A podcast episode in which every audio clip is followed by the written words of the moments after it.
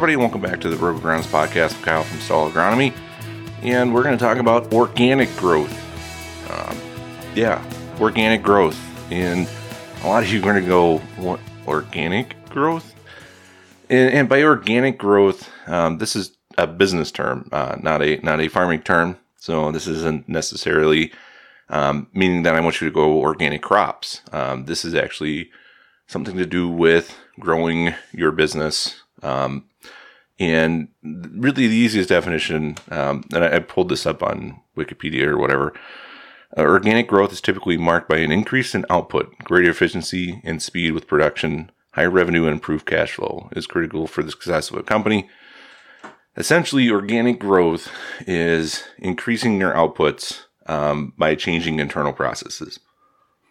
Okay, yeah, big fancy term really the, the boil down for us uh, in agriculture or agronomy would mean that basically what we're doing is we're looking at what we're doing and and we change practices to make sure that you know we're getting the biggest return on our investment by um, by growing our production by just changing our practices or or what we do. Um, so the big hot button thing right now um, if if you go on Twitter, Ag Talk, uh, anywheres, everybody's really looking to try to increase production. You know, we're we're in some somewhat darker financial times in agronomy or agriculture, and we're we're looking at any way we can increase our bottom line. Um, the the first thing that people seem to gravitate towards are products, uh, products or fertilizers or anything that um, that's advertised basically on Corn Warriors or hefties or um, any of those shows. And there's a, there's a very renewed interest in in micro um, micro micronutrients. It's early in the morning. Um, so there's a huge uh, surge for putting on micros and and understanding micros and yeah, I would say that I'm trying to understand them as well. We're we're trying to wonder about processes and within the plant and yeah, we're looking at everything. Um, literally the other day, I saw somebody talking about molybdenum, um, one of the lowest needed micronutrients in corn production and soybean production. And people are really talking about how this is going to increase yields. Um, so the biggest thing we always have to go back to is the stave barrel approach, right? We, everybody's seen this. Um, it's basically the lowest stave on the barrels where you're you're you're basically you're losing your most water or yield. So you know, it could be NPK, it could be sulfur, it could be calcium, it could even be magnesium. Uh, not around here, but um, there are certain parts of the country that deal with that. And molybdenum very rarely is that lowest stave on the barrel. Um, in, in other cases, I mean, zinc, copper, um, th- there's so many of these things that could be that lowest stave on the barrel, but very rarely is that going to be our problem. Um, you know the the first thing we really want to focus on is P and K. Um, pH is another thing that's very important. Um, you know we we really I think seem to forget about P and K. Um, pH is not quite as important as people want to think. Um, you know we we start getting over six and guys really get nervous or under six or around six. Guys start getting really nervous um, unless you're really in drought prone soils and and you've got soybeans. Um, six is not bad for corn. Uh, six to six point four, you're, still in decent shape. Um, this is going to be your limiting factor. I, I don't know. Uh, do you have soil tests?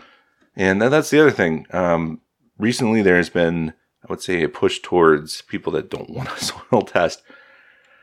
And I mean, we could blame it on the EQIP program, um, a number of things in Wisconsin, especially. Um, it used to be basically you would get soil sampling and use your management plans for practically nothing. And now we've gone to where you have to pay for it, and there's a whole power struggle there.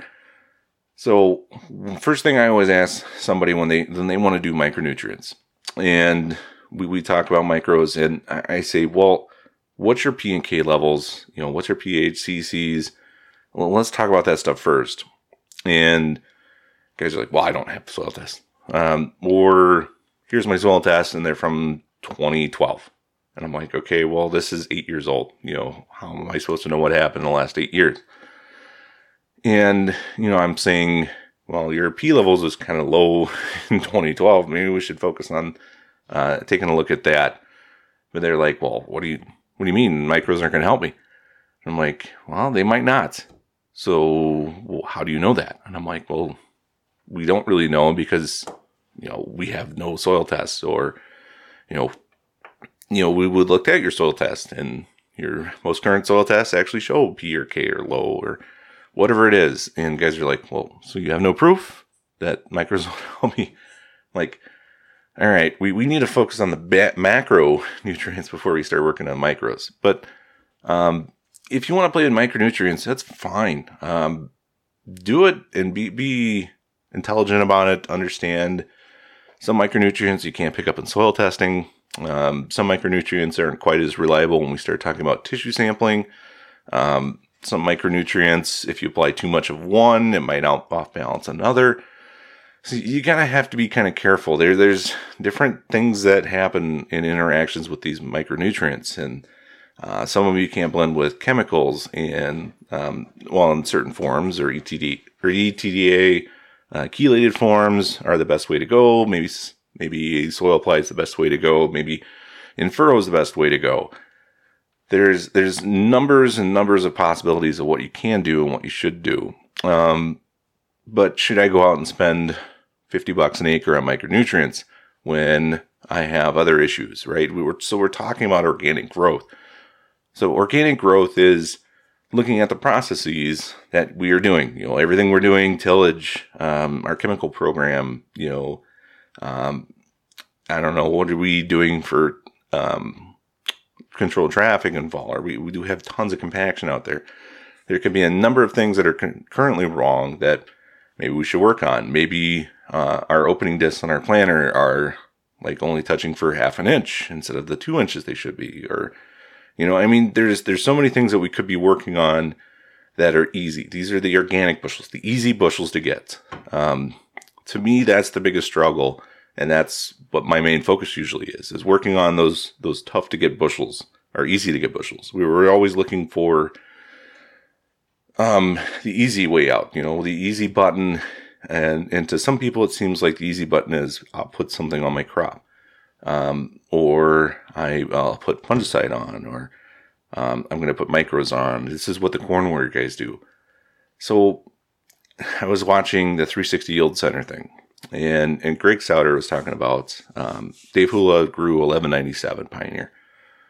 He's like, oh, he got 616 bushels. He's like, I got 300 and something.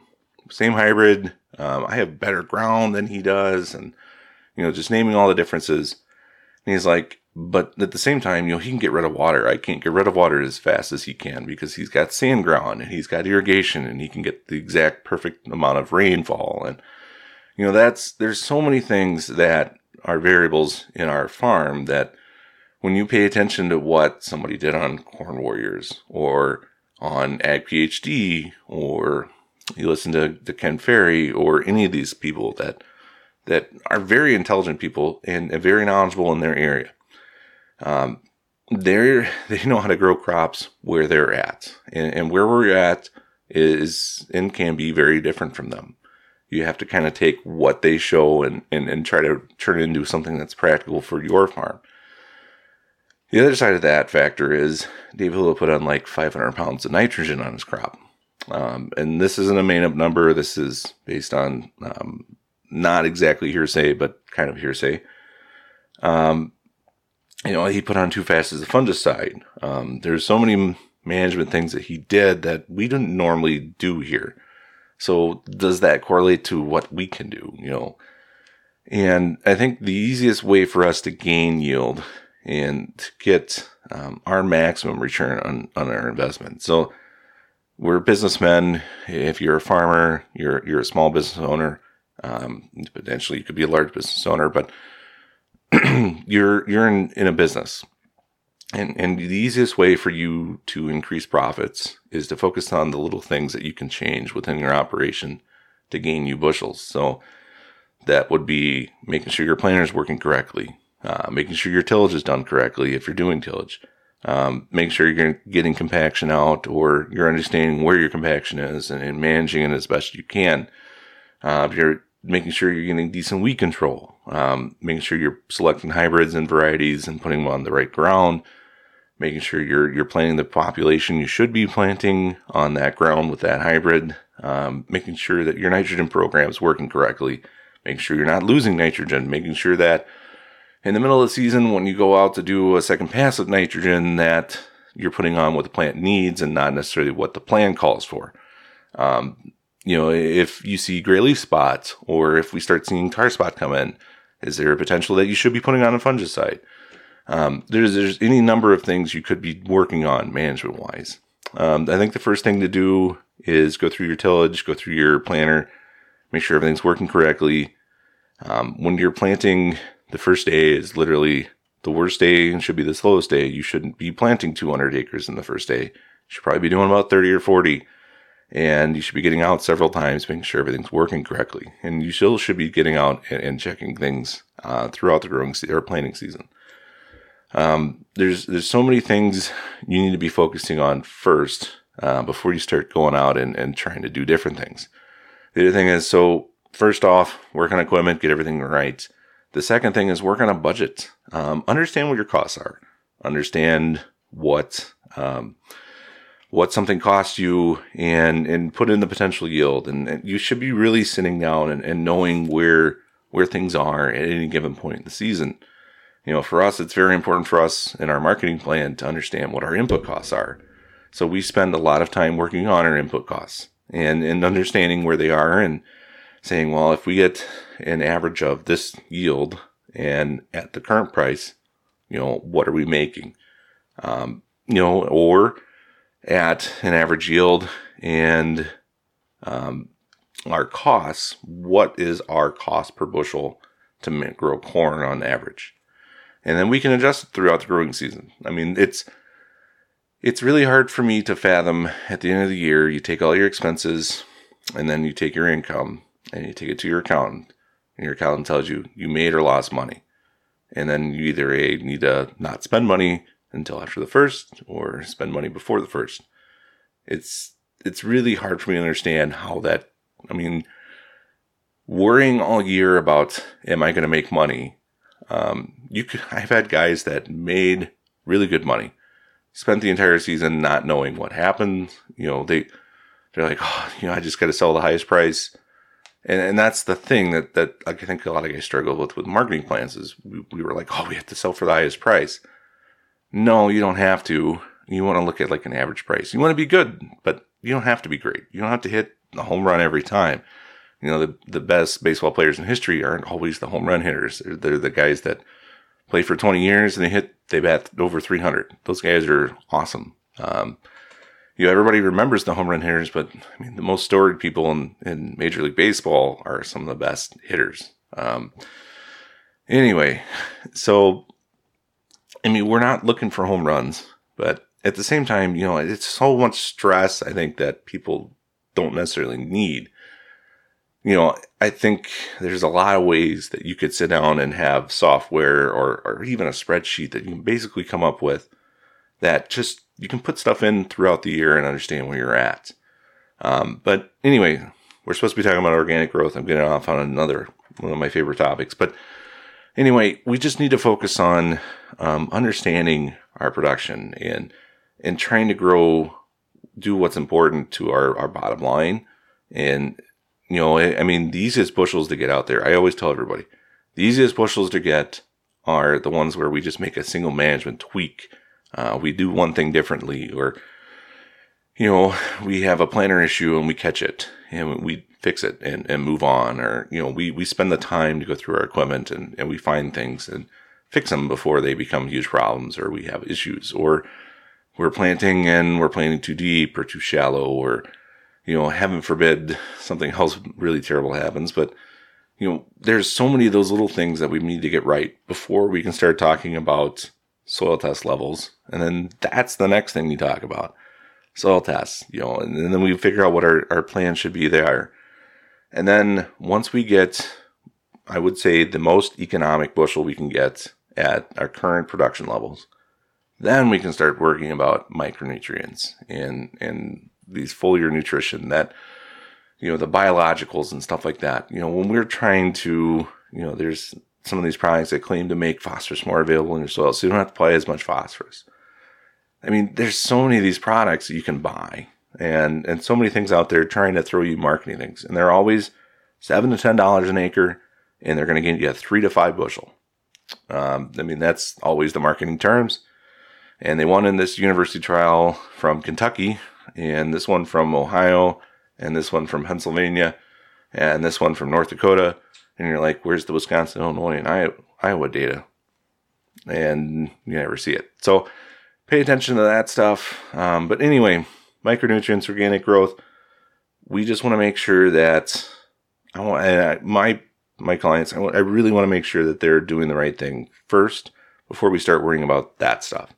Um, I have a few guys that are there and they were playing with micronutrients and we're trying to understand how they work and what we can do and what timing we should be going at and, and then the the time or the way we're going to deliver it into the plants and these things are all important um, but at the same time there's a lot of people that aren't quite there and you're going to spend 10 20 bucks an acre on micronutrients and and it's not going to do you anything you could have took that and put it towards phosphorus or potassium and build up your soil levels there, there's so many things we could do, um, but just be intelligent. You know, make sure you're making the correct decisions. Um, don't pay attention to these. I mean, it, th- there's so many people this year that are just so intrigued by um, these high yield guys, and they're they're paying money to to take these classes, and they're take, paying money um, to go to meetings and and try to glean any kind of information they can get from these guys to get their yield level or levels there's honestly some of this isn't attainable, and and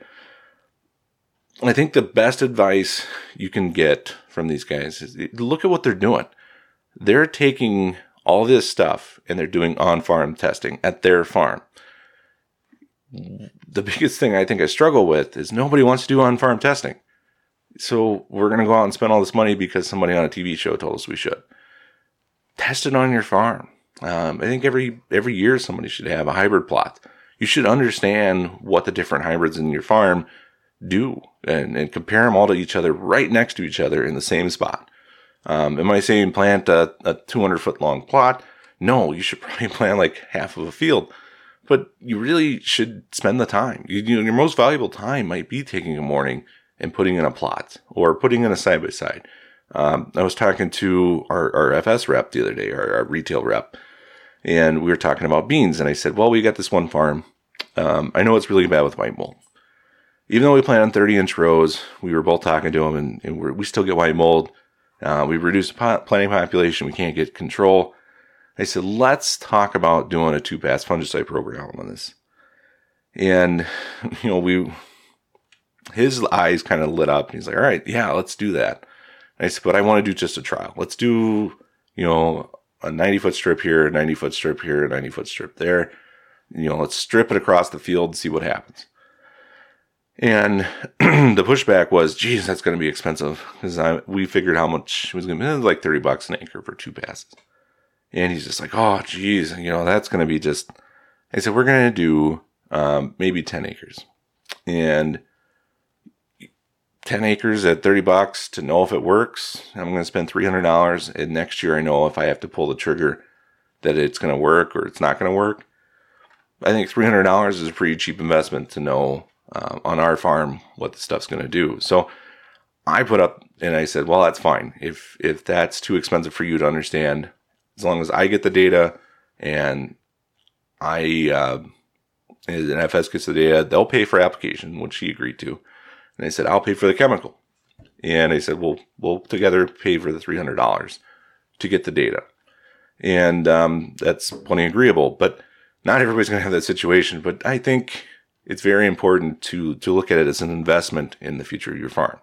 The, these little things, you know, I mean, all right, my biggest pet peeve at, at farm level, um, now that I'm somewhat of a farmer, well, I'm not going to totally call myself a farmer, but one of my biggest pet peeves is uh, we go to the parts store and we come back with a, a $300 piece of something. Um, not a piece, not a part we needed. Um, we come back with a, a Case refrigerator, or we come back with a John Deere, uh, God knows what. Um, we get talked into that stuff all the time. I mean, there are, there are things that you know we purchase or anybody else purchases that that show up in the shop that cost just as much as it would cost us to run a test plot, and it's just like that kind of oh, it's always interesting. We're not getting off totally off topic here, but there's so many things that we could do. You know, we we spend hours talking about a plot and, and whether it's not it's worth it. And then we'll go out and we buy a brand new side by side four wheeler and we don't really, you know, think too much about it. You know, we, we need it, we got it, we want it, we bought it. Um, not saying that that's wrong, but I'm saying we spend so much time um, mulling over these little things that we could do to maybe potentially help our farm. Yep, totally off topic. So we're going to end it before I start running off totally off topic. Um, yeah, organic growth and um, micronutrients. I, I think a lot of people should really, it's just a matter of sitting down, going through things, and try to understand what you're doing. Um, I mean, a lot of this stuff could really benefit you. And I think a lot of people aren't doing it. Um, everybody always wants to set themselves apart from their neighbors. And I think understanding your input costs, understanding your return on your investment, uh, understanding soil tests, and, and spending the time to do testing on farm, uh, all that would benefit you greatly and give you a competitive advantage against anybody else um, that was out there. So you'll know if uh, if that land rent that they're going to they're wanting to pay to take the land away from you, or or if you know your input costs are worth it. So anyway, I'll catch you guys next time. And uh, I don't know, always looking for topics. I seem to always come up with these at like six in the morning looking at Twitter, run up to the office and record it before everybody else wakes up. So hopefully I'll catch you guys next time.